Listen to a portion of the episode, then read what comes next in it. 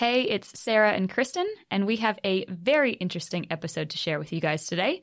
We had the privilege of having Luke Pryor, a local ultra trail runner and clinical and performance psychologist, on the show. Luke, in his own right, is a very experienced ultra runner. He shares with us his story from growing up on a farm in Ballarat to his life now living in a tiny home, in his words, a fancy caravan, and working as a psychologist on the Sunshine Coast. He talks about some key approaches to applying psychology to an endurance mindset, specifically in the areas of mindfulness, gratitude, and compassion.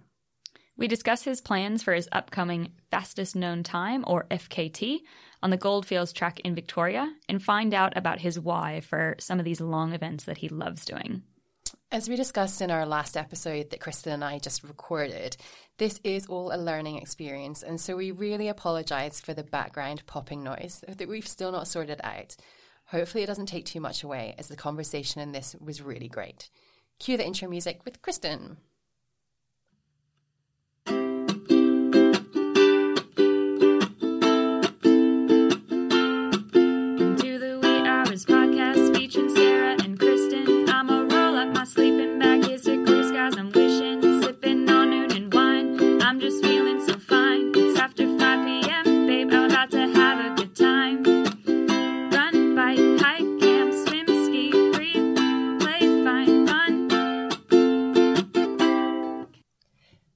Welcome to episode seven of the Into the Wee Hours podcast. My name is Sarah Pendergrass, and I am here today with my beautiful co host, Kristen Vorton. Hello. We are excited today to introduce a good friend of mine, Luke Pryor. Now, Luke, I stole your Instagram bio to, to use as an introduction to you because actually, this little self published work is very descriptive of things that we'd love to talk to you about today and of you. So, Luke's Instagram bio says clinical psychologist and BX Psy, enjoy working with endurance athletes, brain emoji, move often, explore your mind, connect with nature, and live simply. Welcome, Luke. Thank you. Good to be here. So, uh, like with Matt, this is the first time that you and I have ever sat in a room together. You, you guys obviously know each other much better. We probably know like of each other from the very small community of the Sunshine Coast Runners. So we kind of like to do a little bit of a warm up round with some quick fire questions. Sarah always likes to introduce these as like, now try and make them as quick as you can. I actually like it when we go for a little bit of a tangent. So whatever you want to answer, that's totally cool. But the very important first question pineapple on pizza. Hell's yes or hell's no? Definitely yes. Yeah! i'm gonna Find somebody. Is Sarah. All right, hell's yes, pineapple and pizza. Move on. Keeping it quick. yeah. okay, so if you could only choose one of the following for the rest of your life, would it be the mountains or the ocean? That's a really unfair question, I think. Um, especially is, living uh, in Sunshine Coast know, where you so get a little bit of both.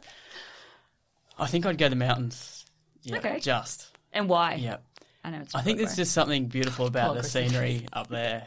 You know, when it gets foggy in the morning, like we are driving down the Hinterland today, and it was just someone had a fire going. You could just see the, the smoke and that sort of stuff down the down the valley. It was just beautiful, and the sunsets and sunrises up there are beautiful. So, yeah. But then I would miss the tranquility and the peacefulness of the ocean too. So, yeah, it's probably fifty one percent mountains, forty nine percent ocean. fair enough. Fair enough. All right. Uh, if you have to choose a karaoke song, what would you choose? Luke just rolled his eyes there if you didn't hear that. I've got like a weird mental block with music and lyrics, so I'm absolutely terrible. But um, You've got the lyrics in front of you, man. Like Yeah. you are set up for success.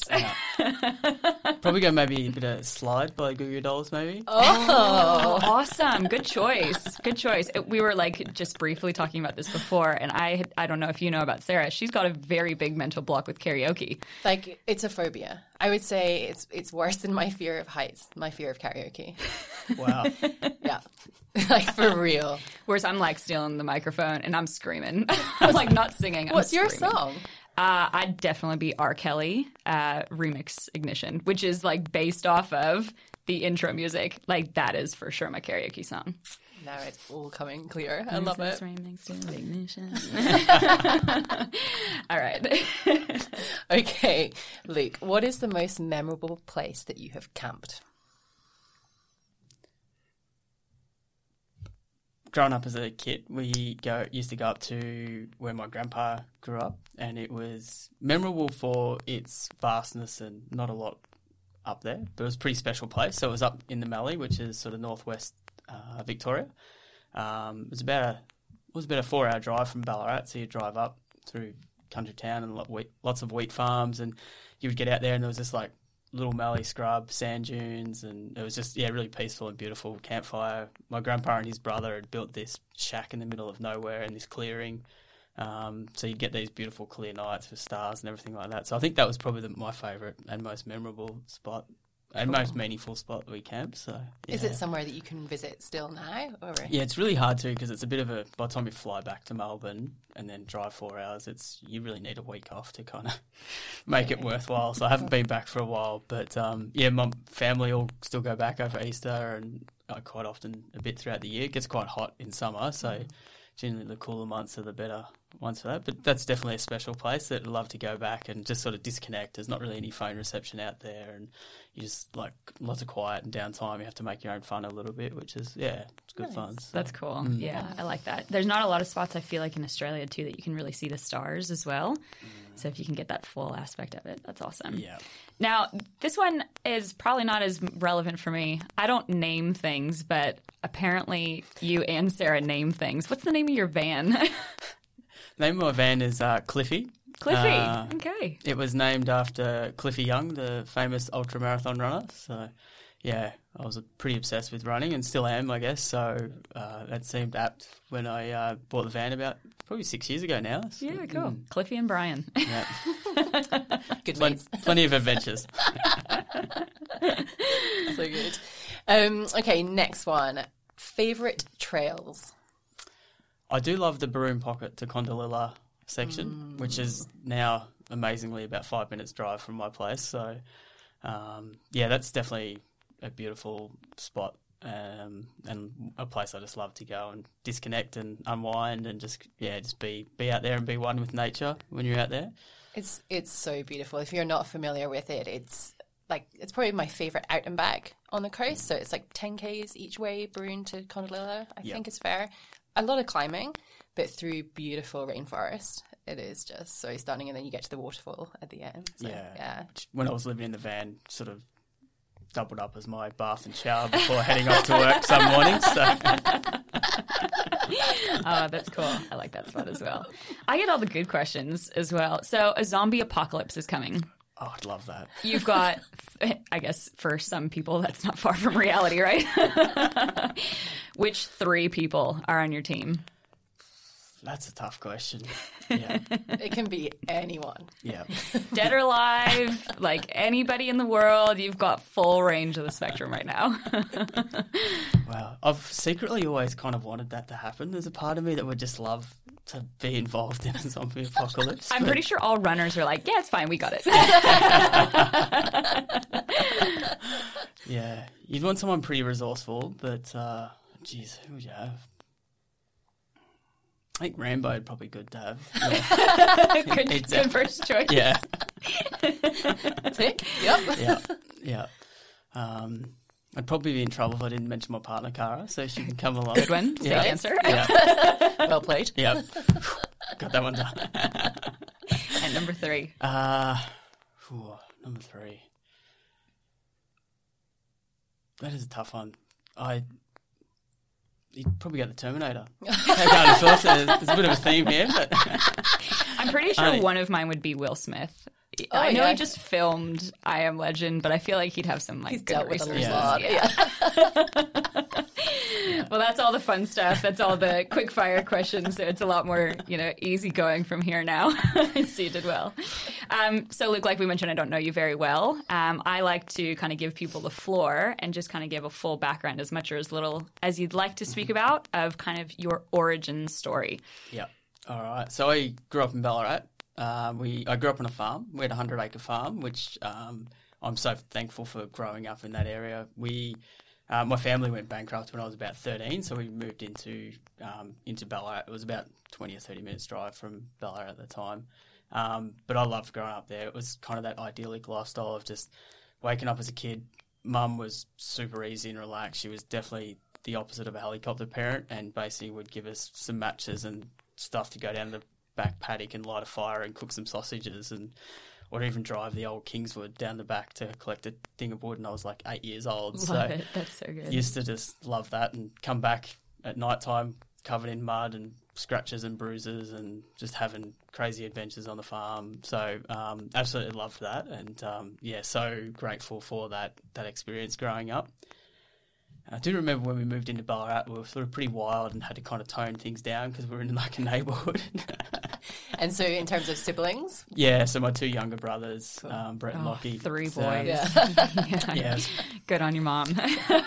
she's a trooper.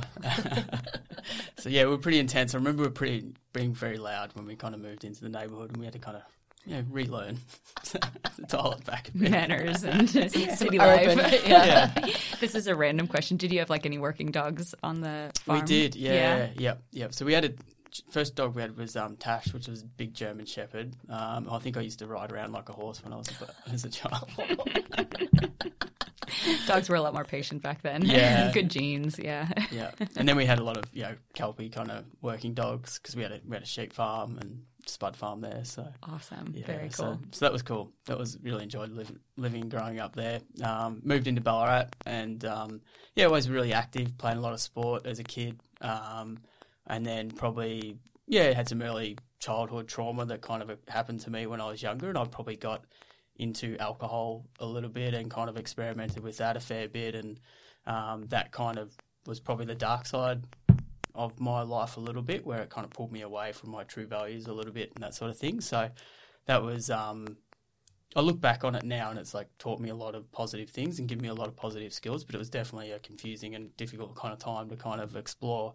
And I think sport, particularly when I was about 17, I got right into the gym and that was like a really individual kind of um, activity that I had full autonomy and control over. And I just loved that, that part of it. So that was really cool. And that kind of helped keep me on the straight and narrow, I think. Like, I think if I didn't have sport and this like obsession and passion for exercise and fitness, um, I probably would have gone down a very different path to what I did. I was a pretty big rat bag at high school. I was kind of, I had enough smarts about me not to be too antisocial, but I was a cheeky kid, had good relationships with teachers, but I'm sure I frustrated the hell out of them sometimes. And I remember my year 12 coordinator telling me at one stage, he pulled me into the office and it was a pretty lower sort of status sort of school, if you like. Um, I never wore school uniform once throughout year 12, which every day the teacher's like, Luke, where's your uniform? I'm like, yeah, I know. And then same thing happened. It's like Groundhog Day every day. So your school did have a uniform, but you're like, yeah, nah. Yeah, it was pretty flexible. School uniforms is a little side note. Did you have uniforms? oh yeah, very we, strict. Yeah, we do not have uniforms in America unless um, unless you're at a private school. Mm. So the concept of even just public schools having uniforms at first was like, oh my god, this is like so strict. Um, and it's gotten more used to it. Like the more I see kids out and stuff, but like it was pretty loose. Like you could wear kind of whatever you wanted. And looking back, I'm like, ooh, there would be a lot of people distracted. so yeah, go on. Yeah. Bit rebellious. Yeah, so I was pretty a little bit rebellious, and but kind of knew where the boundaries were a little bit. But um, I did definitely didn't apply myself at high school, and hence my Year Twelve coordinator pulled me into his office and basically told me um, I don't know whether it was reverse psychology at the time, but it definitely worked. Whether his intentions were pure or not, but he told me that I would never make anything in my life, and I would never go to uni and never be kind of. I was like, okay, cool. And I, when he told that, I was like, I'm going to prove you wrong. Like, stuff you. Um, and then I, had- I had 12 months off because I would never have got into uni with my year 12 grades and um, worked f- flat out. And that was when my passion for exercise and fitness really took off. So that's when I went and studied exercise science. So I got into that as a mature age student and was super motivated to study that. So um, really kind of worked hard in that and did, did well in that. And then kind of worked in that field for a, a long time or, you know, reasonable amount of time and was working with sort of elite athletes and, and recreational athletes as well. And it was sort of at a tipping point where um, I I was doing a lot of volunteer work and getting a lot of experience, and I was I was either needed to make a choice of which way to go, and ended up going, okay, I think maybe I don't want to be in this area for the rest of my life, even though I love it. And that's when I went back and started studying psychology. So kind of it's been about twelve months, really reading as much as I can because psychology is a you know it's a six year kind of process to go through to be a qualified psychologist. So I really wanted to make sure I knew what I was doing and getting it in for the right reasons. So. Um, and I think I had you know a lot of my own therapy around that time as well, and that's probably when I did a lot of you know, healing from that kind of early childhood sort of stuff, and then um, started to get on top of like probably a little bit of you know uh, recreational kind of substance use and um, alcohol sort of stuff, and um, yeah, jumped into the psychology stuff, and um, I just love learning, um, and um, yeah, really loved yeah studying that, and basically graduated from that. so I'd done about ten years of uni, or even a little bit longer by the time I sort of gone through it, and I was sort of yeah, my first real proper full time job was when I was about 31 or 32, I think. Um, wow. Yeah. yeah. Um, and that was in the prison system, working in um, in the prison system, doing sort of offending behaviour programs. And um, that was a really cool experience, really enjoyed that. And then um, I came up to Queensland for my first ever ultra, which was the Flinders Tour 50K. Loved it up here, and I was just sort of staying in Brisbane. I'm like, oh, this city's really kind of friendly and really enjoyed up here. And I was looking to make a change and ended up sitting uh, in my hotel room that night after the ultra and kind of jumped on Seek and found a job and applied for it in my hotel room that night.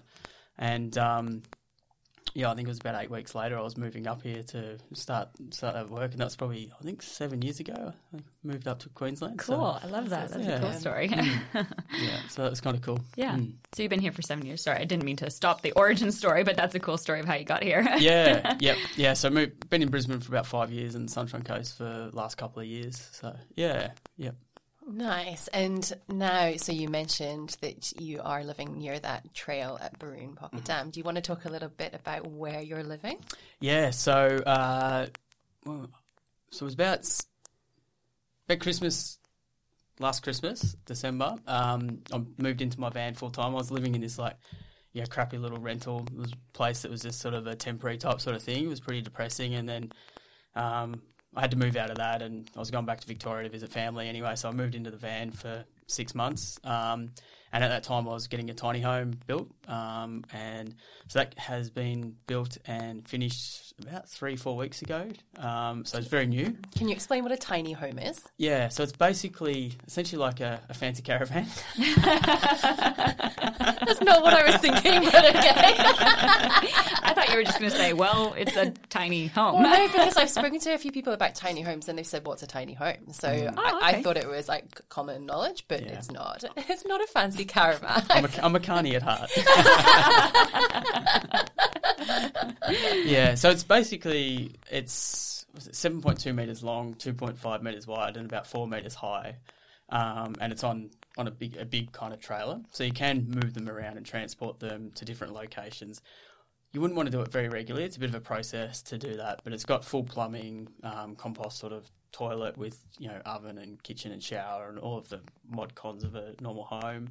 Um, mine is a two level one, so it's got a loft bedroom with this beautiful skylight that just is amazing. Kind of just sitting in there and laying in bed, like looking at the moon and the stars over the top of you know, through the skylight. It's just something I sort of pinch myself every night, pretty much. Um, and yeah, it's really well kind of made and designed with lots of storage. Um, and yeah, it looks beautiful yeah, really excited about it. It's definitely been a, a process and a learning process. Um, some hard labour. There's been some hard labour. Yeah.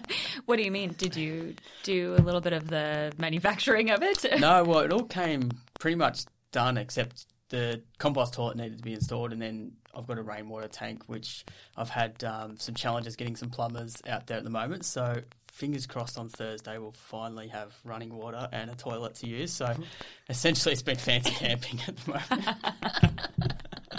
That's cool. Yeah, your video on Instagram was pretty funny because it like is so small getting down this single you know lane driveway yeah driveway to actually get it there so when you have a tiny home do you have to own the property that you're on or you obviously get permission but mm.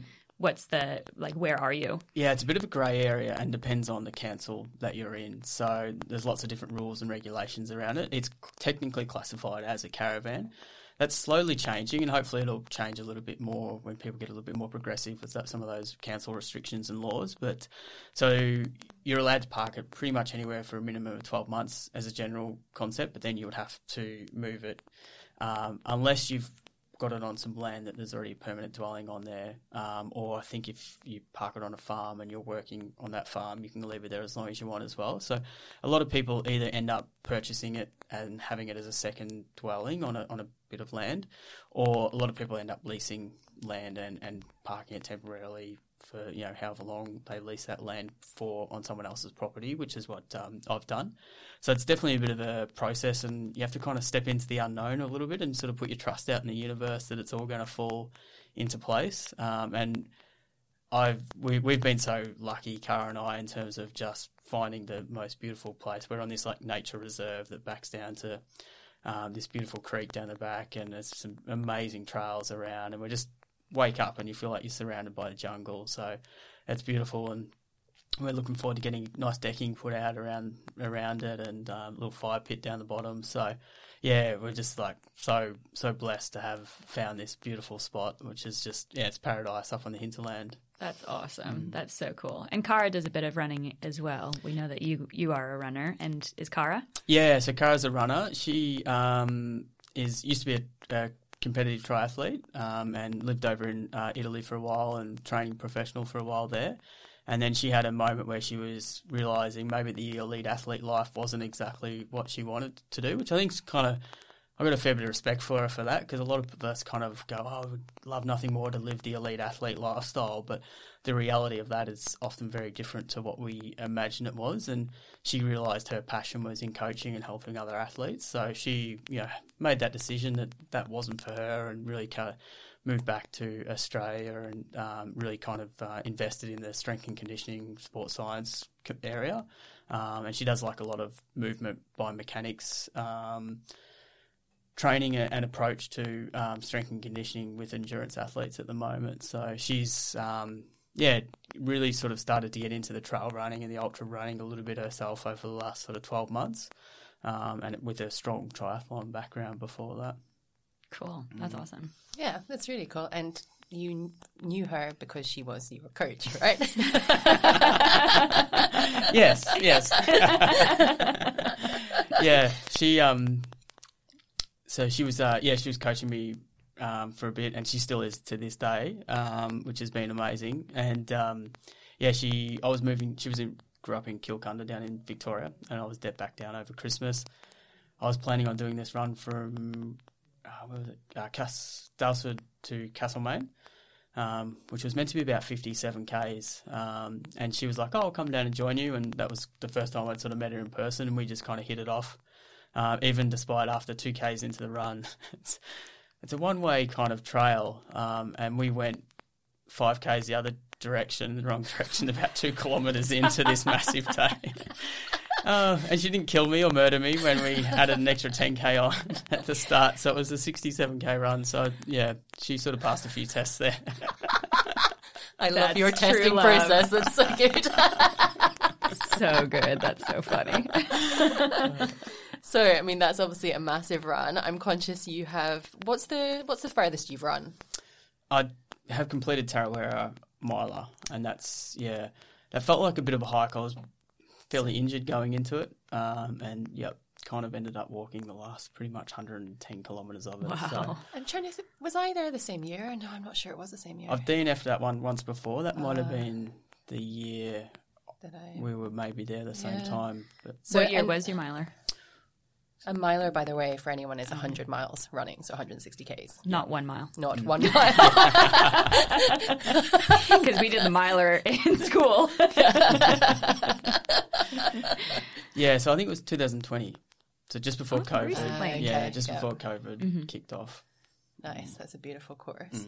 Mm. Um, and then, so those are races, I'm conscious that you have some interesting plans coming up in terms of running that's not race specific. Do you want to talk a little bit about that? Yeah, so I grew up in Ballarat and uh, had ran sections or parts of the Goldfields Trail, um, which is a 200 kilometre trail that goes from Bendigo to Ballarat and finishes at Mount Buninyong. Um, and ever since I sort of got into ultra running, I had this kind of just this seed of an idea of, well, maybe I wouldn't mind running that one day. Um, and then, yeah, I've literally just kind of thought, why not this year, uh, earlier on this year, um, especially with COVID and difficulty planning and organising races. I thought there's a bit more flexibility around dates and being able to choose when and when to, when not to do it. So hopefully around October. So I've got some serious training to put in before before then. But um, yeah, looking forward to getting down there and running from um, Bendigo and then hopefully finish at the top of Mount Buninyong 200 kilometres later.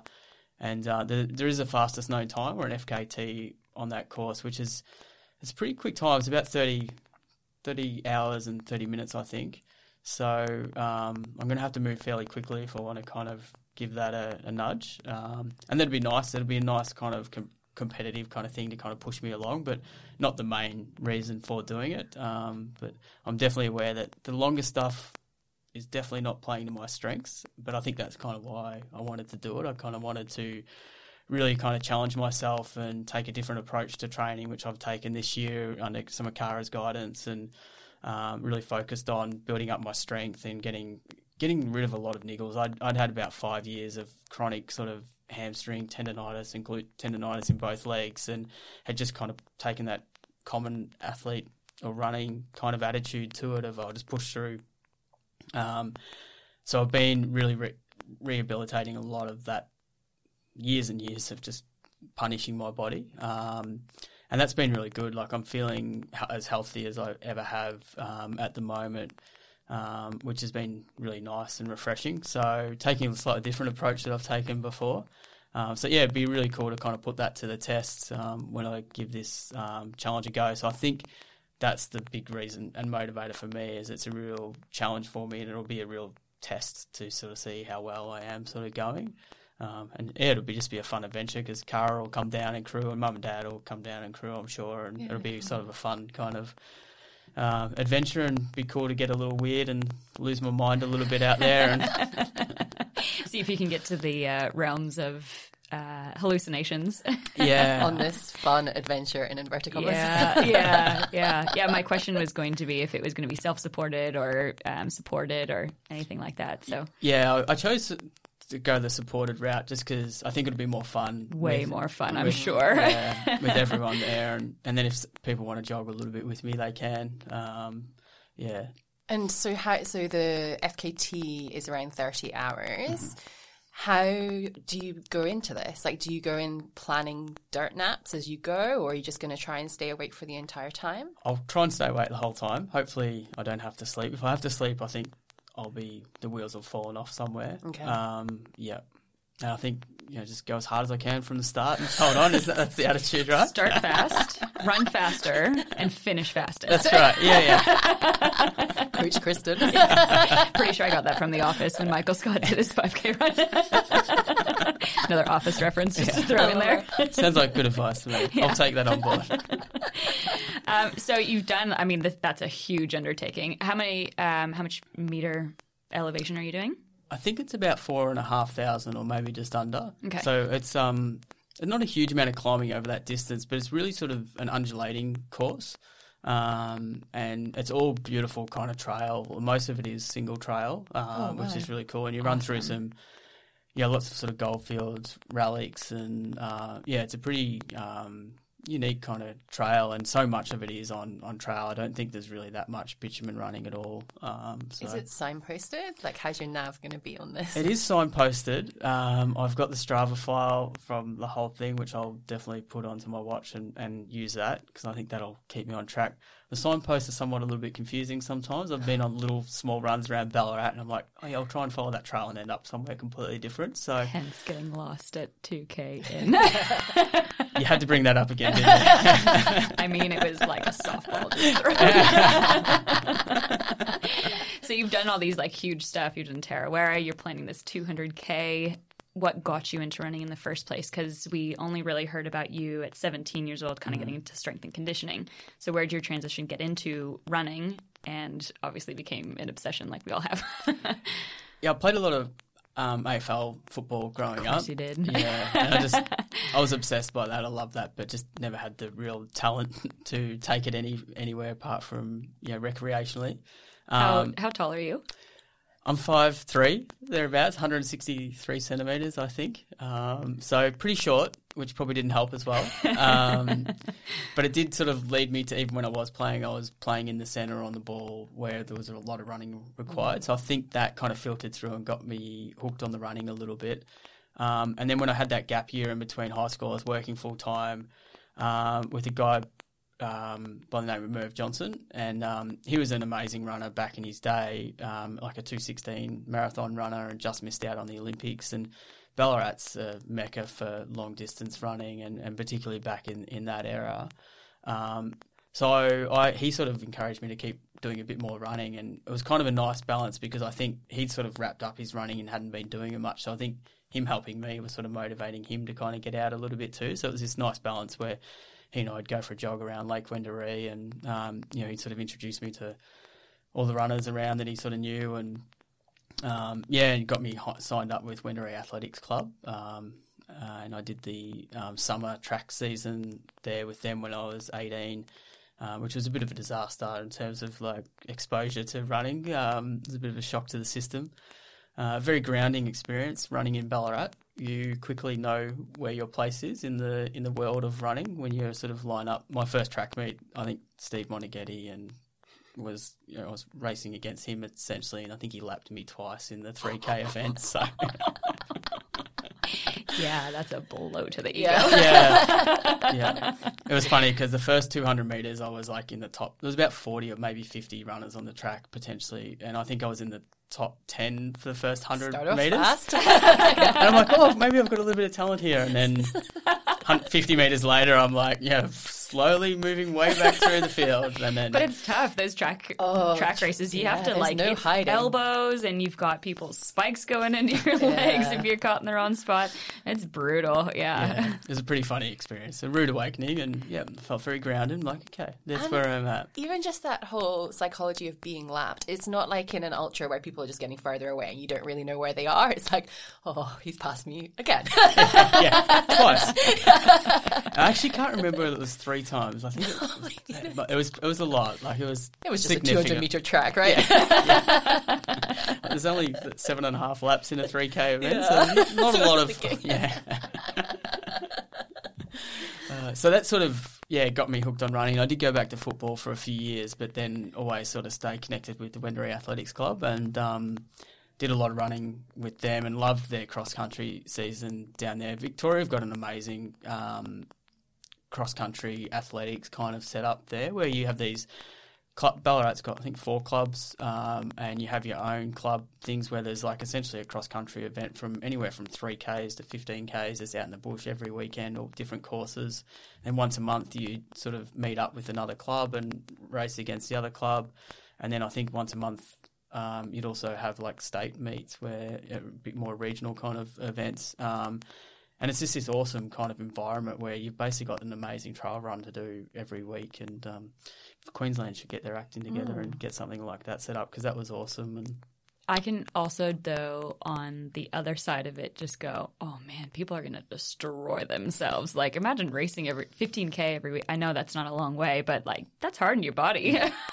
and none of us are 18 years old anymore. True. Because that sounds very high school to me. So you're saying that that's available for, I'm using inverted commas, of older people, right? Yeah, okay. Yeah. I loved cross country for high school. That'd be really cool if it's something that's available. as yeah, well. it was just a yeah, just a. I probably took it for granted when I was down there. I moved up to Queensland. I'm like, what? You don't have like where are your cross country events? Like it was just yeah. So a really kind of special place to and be have that opportunity to do that. Yeah, I associate it with being muddy and freezing cold though Yes. in Scotland. Cross country is like it's not a Queensland type environment. Ballarat was the same. yeah. Cold and muddy. Yeah. Yeah. That's fun though. You get those Mm, so like much fun. the stacks. Like I know everybody's got their big Hokas or the New Balances that already have that big massive stack on it, and then you get the mud that just sticks and sticks and sticks. Did you guys have that mud when you were growing up? Oh yeah. Oh, it was like you're on a platform, which helps all of us in our height I was five five. very quickly. Yeah. And so then, how did you transition to trail from that? Yeah, so when I started working full time, I sort of finished studying, and it was that oh, classic being stuck in a nine to five type job. And one of my friends had um, originally from Ballarat, but he moved up to Queensland and did an ultra, and uh, I was like, oh, that's kind of cool. And I was really looking for that challenge myself, or something to challenge myself to step outside my comfort zone. Um, so I sort of got talking to him, and he was like, "Yeah, do it, sign up." And that classic kind of ultra community thing, just kind of give it a go. And yeah, I did, and that was at the Flinders Tour 50k one that I um, came up to Queensland to run, and pretty much was hooked from the moment I sort of um, stepped onto that that trail, and that community environment was just amazing. And I think I did maybe not that year, but the year after, I think I did about 12, 10 to twelve ultras in that. 12 month Oh. period, which is probably a little bit too many, but um, so we're talking about the hamstring and glute issue roughly around that time when we it can started. sort of see that connection a little bit. Yeah. Wow. Yeah, that's impressive. is it? How many times have you raced like hundred k's? I've done four Blackalls, Yeah. um, Surf Coast Century, Gold Coast 100. Possibly missing one other there. Yeah, maybe six or seven. Yeah, Yeah, that's a lot. yeah. That's So- impressive. Yeah. So, Luke, you are a psychologist now. Yes. Yes. Yep. So, talk a little bit about what you do because psychologist is a really broad term, right? So, what is it that you do as a psychologist? Yeah, so I'm a clinical psychologist by training, um, and I work in um, private practice three days a week up at Hinterland Psychology Services in Maleny, um, which is a, yeah, it's an amazing practice and got a really cool team up there, which is I just yeah, absolutely love it up there, um, and that's just working with uh, general mental health people from all walks of life. Um, I don't particularly um, made a bit of a conscious choice not to particularly specialise in anything too specific and, and keep it general at the moment, which is um, I'm really enjoying the challenge of that. Um, and then the other couple few days a week or the rest of the the week, um, I do a lot more performance psychology stuff. That's sort of a lot of online stuff, Zoom, and um, a couple of clients from overseas and um, local clients, and a lot of um, sort of targeting endurance athletes and um, running and triathlon more so. But um, you know, I have a couple of other athletes from different sports as well doing the performance psychology stuff. And then on top of that, um, Cara um, and myself are doing some running retreats.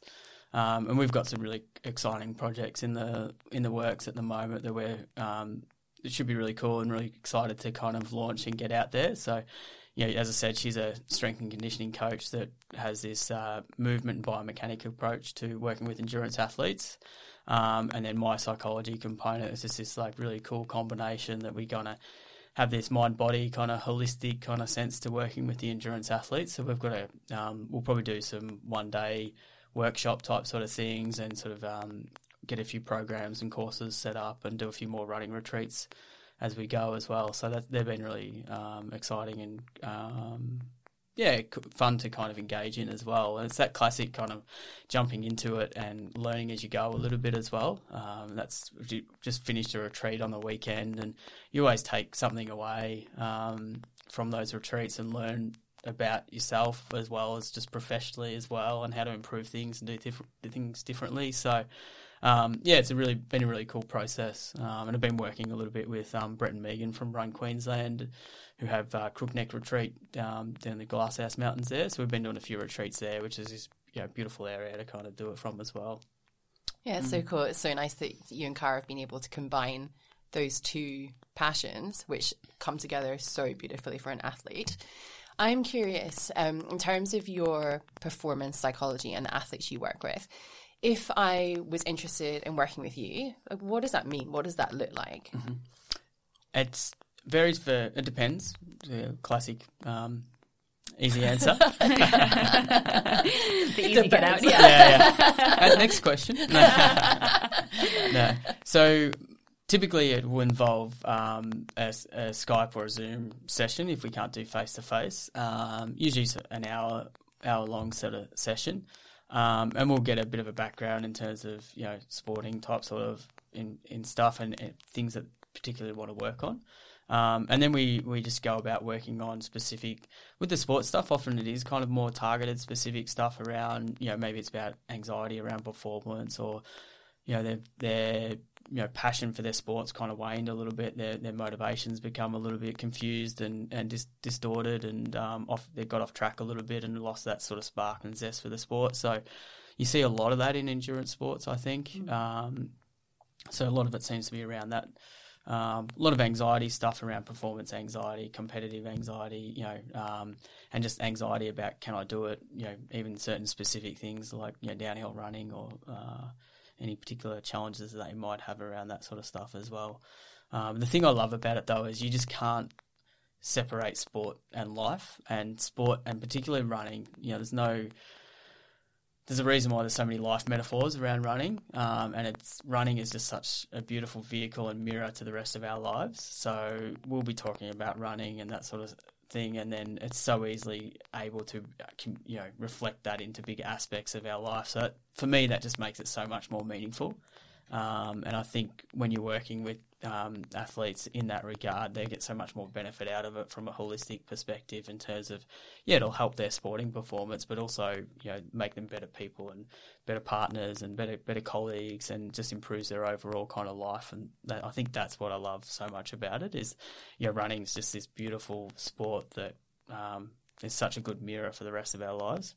Totally. Mm. What What do you take for your own life, what do you do for your, I guess, performance psychology? Yeah, uh, I try and practice a little bit of uh, mindfulness um, and gratitude. I find really helpful as well. I think a lot of us mindfulness is really about just staying in the present moment, non-judgmentally, and just trying to hold on to that space as much as possible. Hold on. Yeah. Cling on.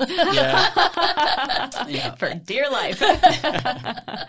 yeah. Because I think, you know, when we're out running and you're hurting and you're, you know, 60, 80 Ks into a run, especially if you're competing, you, you, might have thoughts of like, where's the next competitor?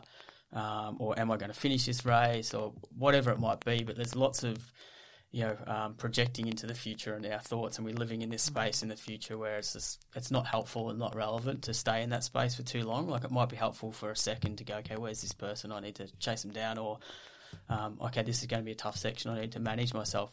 That's helpful, but a lot of it, that thinking is really unhelpful and a, a waste of energy. So I think bringing ourselves back to that present moment and just trying to stay in the moment is where we can kind of save our energy and kind of reduce a lot of that stress that we put on ourselves. Um, and we could sort of say the same for thinking in the past too, of like, oh, I've stuffed this race, I've ruined it, I'm going too slow, I've you know, um, we, that's not helpful space to kind of be in. So having that skill, and it is a skill, it's something we really need to practice.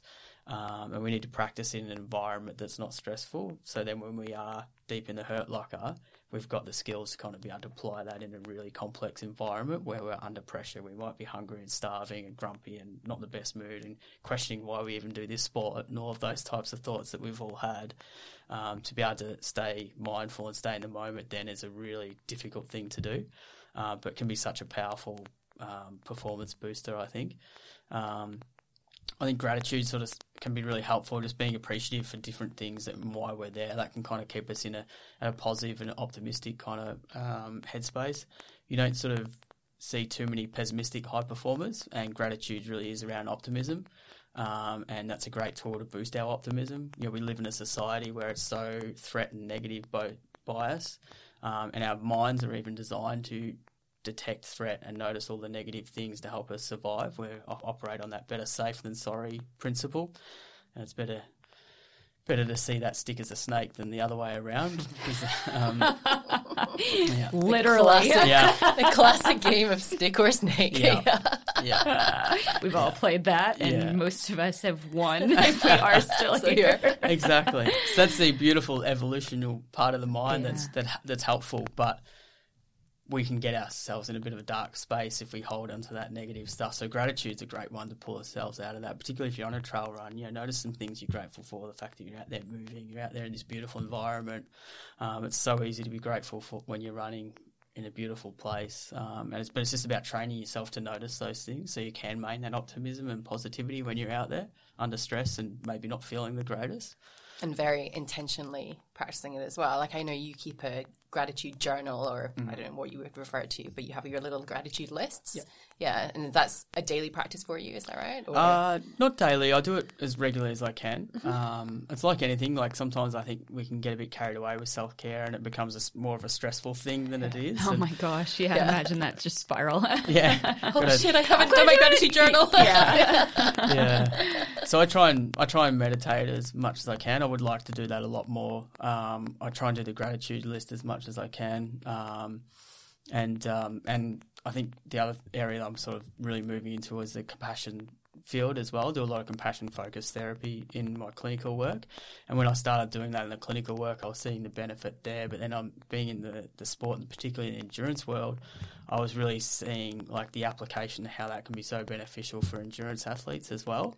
So I've started to really apply that concept um, and that, that theory to the endurance world too, and I definitely try and hold on to that a little bit as well when uh, when I'm out there running. So what is that? I, I haven't heard of that before. Like I've heard of gratitude and mindfulness, but the compassion. What did you call it? Yeah, compassion focused Yeah, therapy. Um, a good one, like or self compassion. Um, you know, maybe self love is a you know the more kind of popular Sure, term okay. term for it as well. Um, Kristin Neff's a really good um, book, self compassion. Really good intro kind of book, easy to read with lots of really sort of basic examples. Kind of explains compassion focused therapy to the in in layman's terms, really. Um, so that's a really good book for a starting place for anyone that wants to kind of explore that area. But again, I sort of see you know mindfulness has boomed probably over the last twenty years, and that's been a direct result of the culture and society we live in, where our attention is just being pulled left and right, and it's really hard to focus. You know, we've got our phones that are constantly distracting us. So mindfulness is like you know this superpower to be able to stay focused. Um, so mindfulness boomed as a result of the society and a need for it in that society. I feel like gratitude sort of stuff has, has had a sort of similar thing, maybe not quite to the extent. And in my mind, I really think the compassion stuff is going to kind of be the next kind of phase of that a little bit. Um, and be, if we think about it, we're so self critical and self judgmental towards ourselves. We are so hard on ourselves. And compassion, and particularly self compassion, is the opposite of doing that. And it's kind of stepping out of that kind of judgment and really critical, harsh critic of ourselves a little bit and being a little bit kinder and compassionate to ourselves. And that can, you know, really have lots of benefits in all areas of our lives when we're able to do that.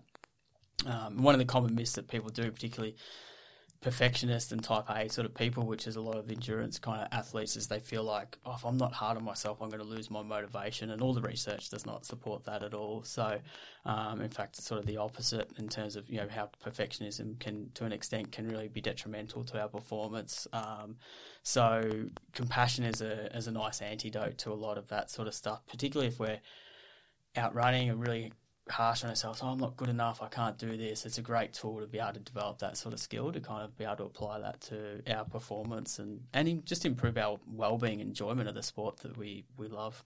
I feel like compassion would be harder. So I do a little bit of gratitude stuff and I try to do just three things a day. And what I have read in the past is try and make it very specific. So it can't be, I'm grateful for not having COVID. You know, I'm grateful for being helped. Like it needs to be a little bit more specific than that. I'm grateful for coming into freshly washed sheets, like something very small in your day, which is that positivity that you talk about. Uh, but some of those things you can kind of have as an external gratitude, whereas compassion, you have to be nice to yourself. And part of that gratitude thing, I, now that you're talking about it, I'm like, ooh, that doesn't force me really to think internally is probably more what I know for me, I probably need to work on a little bit more. So I feel like compassion, if that's the new thing, far out, like that's hard. yeah, I'm so glad you mentioned that too because that is such an important part of it, and that's often sort of say to people like, you just be kind and compassionate to yourself, and people like, uh, like they have this physiological reaction to that. There's this defense and this walls that come up around I that. I feel like my heart rate's already going up thinking about it. Yeah. Yeah, and I think you know, ninety nine percent of people you mentioned to that have some you know level of that sort of response to it. There's a resistance to it. And that's exactly why we need more of it because mm. there is that such a strong resistance to that, which is crazy when you think about it. Just like, why can't we be kind to this? That seems like the most simple and obvious thing. But people have this really sort of strong res- response to it. It's, you know, it takes a lot of vulnerability. And for me, vulnerability is really courage. Like, it takes a lot of courage to step into that vulnerable space Yeah, and be vulnerable. strength. Yeah, absolutely. So, how would you tell people? Because we're trying to elevate the voice of the everyday adventurer, which you are, but also in this case, we can kind of use your knowledge to help the everyday adventurer who might be listening. So, what would you um, recommend for people to do? I'd like to hear what you'd recommend for the compassion stuff because I'm using you and abusing you for myself while you're here. a little bit of a therapy session. what would you recommend for people to start? Yeah, so if you think of compassion in terms of how it flows, so the flow of compassion is a really good place to start.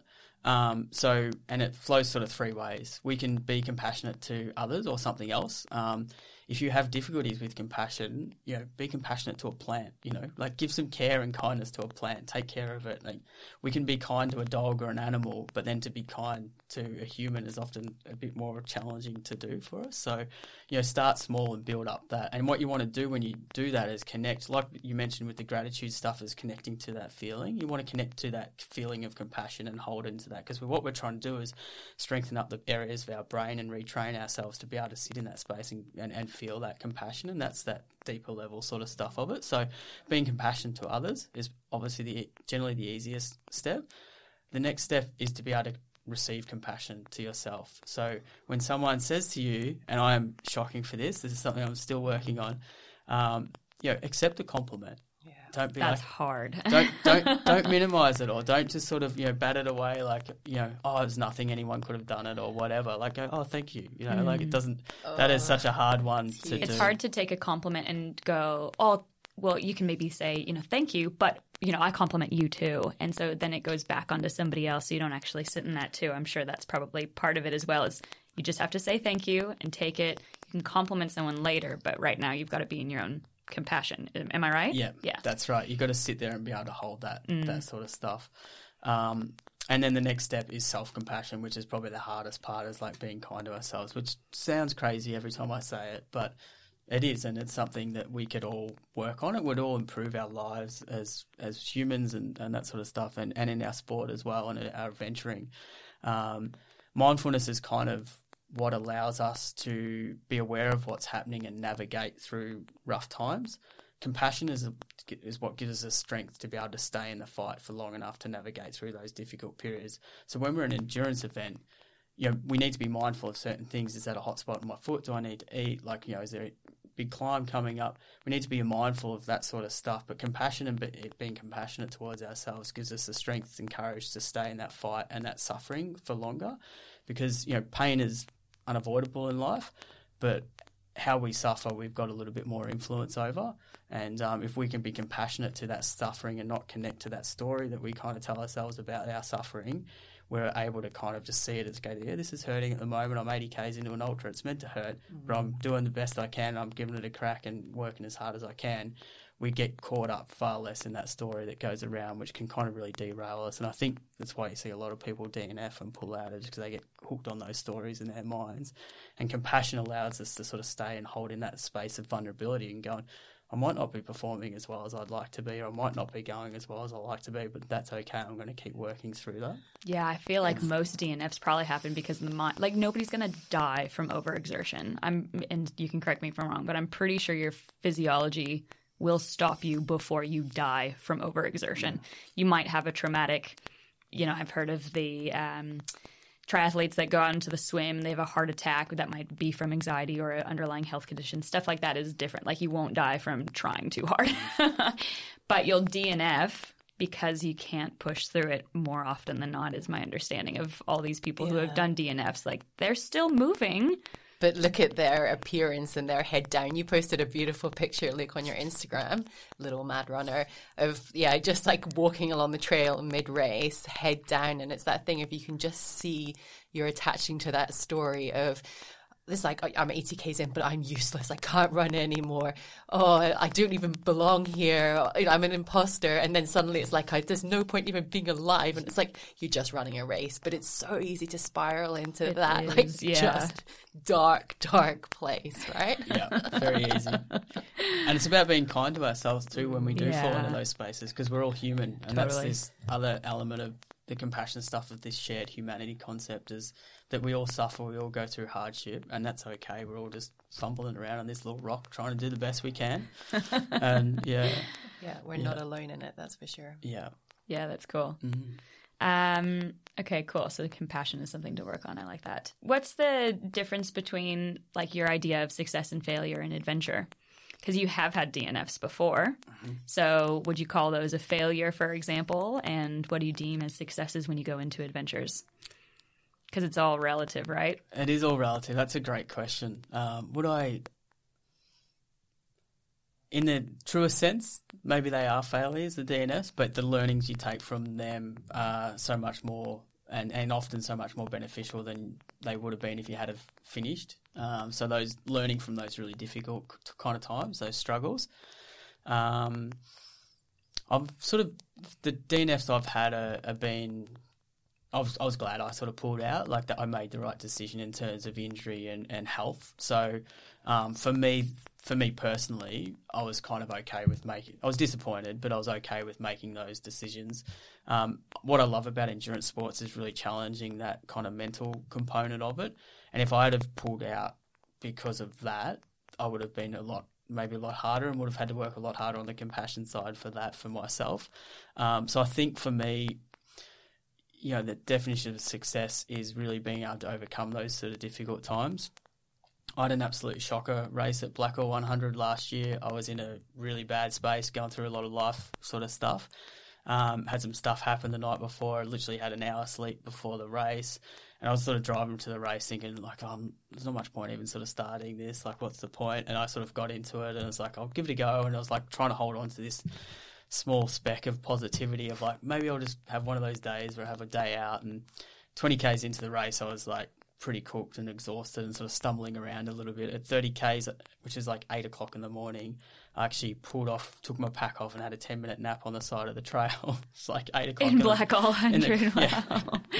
so, and then I was pretty de- dejected after that, um, and I walked probably the next, um, I think it was probably five to eight k's, maybe walked the next sort of little bit before I kind of realised and connected with one of my big motivations and one of the reasons why I run, um, and that's about kind of overcoming those obstacles and those challenges. And once I was able to kind of connect with that motivator for me, I'm like, this is the best opportunity like I've been gifted here to actually test that. Like I am struggling. I've got no business in even finishing this race, but what an opportunity I've got to kind of step out of my comfort zone and really push the limits of my physical and mental capacity. And as soon as I had that thought, that whole race, that next, you know, it was probably the next sort of 55, 60 kilometers was like just a different experience. It, it was hard and it was slow and it was, you know, you could look at it from a black and white sense as it was the slowest ultra I've ever done, my worst performance, but it's one of the races I'm most proud of because I finished it when I probably probably shouldn't have and had many excuses and reasons that I could have pulled out. But being able to connect with that why for me of being able to kind of, you know, really challenge myself mentally and go to those sort of dark places and, and see where you can kind of get to and what your mind can do and pull yourself out of. That was once I realized I had that opportunity to sort of test that you know, my whole mindset changed and I dropped all this baggage and all these stories I was telling myself and was able to just kind of be in the moment and really enjoy the rest of that race for what it was. That's a freaking incredible turnaround. Like, yeah, that's just Especially when you're Very getting into the hardest parts, like you're dropping down into Gheerulla Loop and you've got all of that plus the climb out. Yeah, yeah, that's uh that's commitment.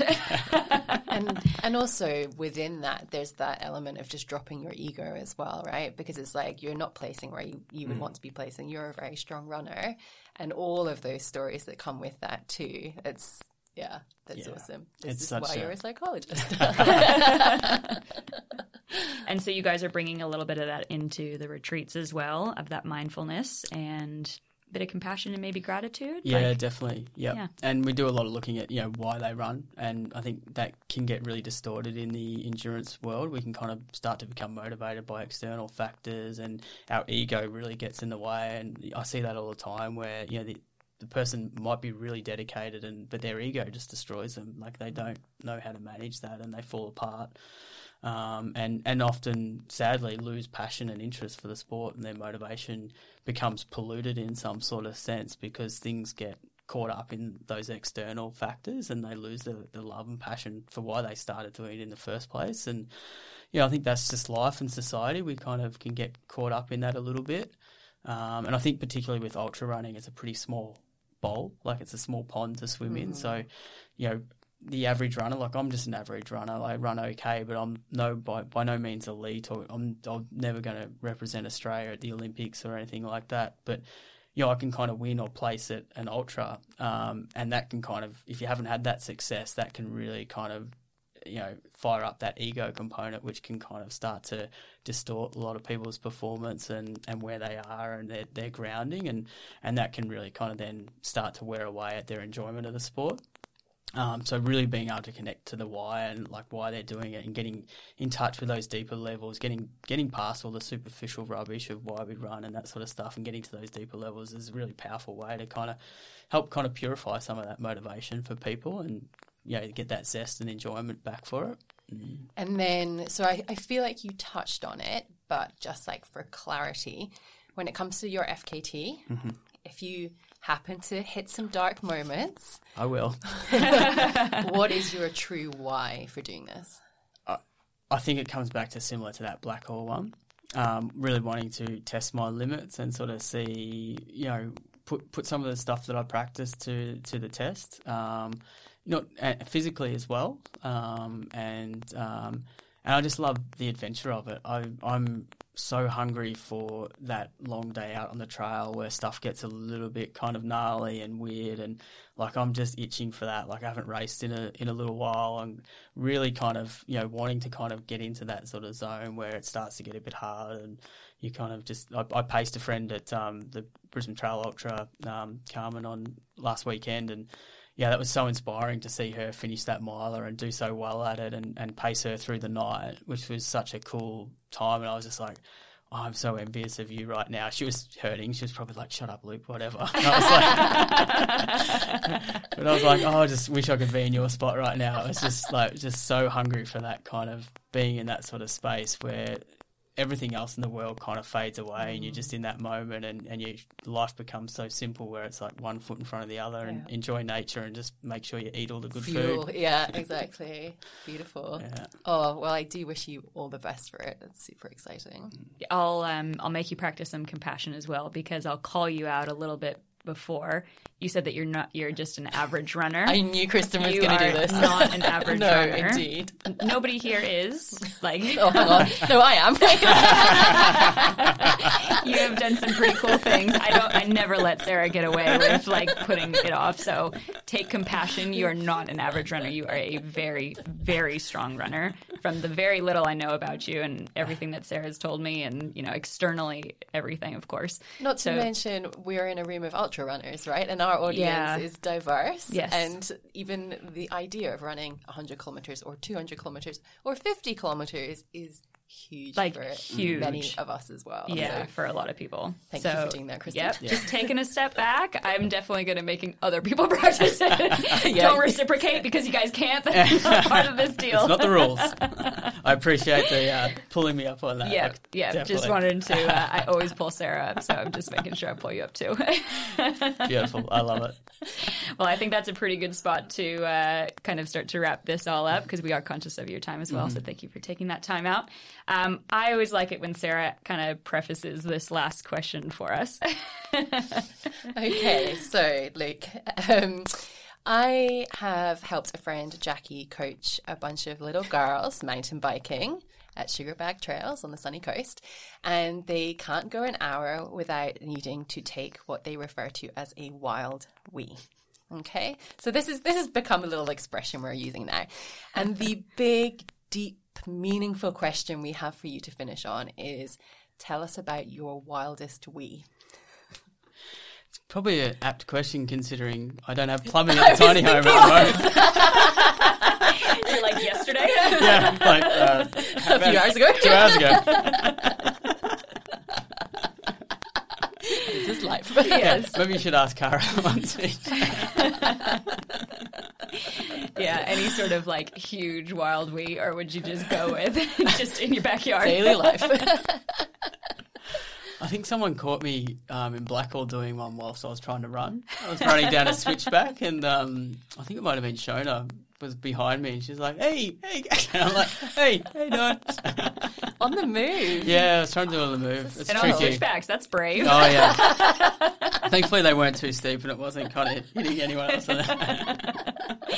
Oh, I love it. Yeah, your your wildest way is definitely probably every day. So good.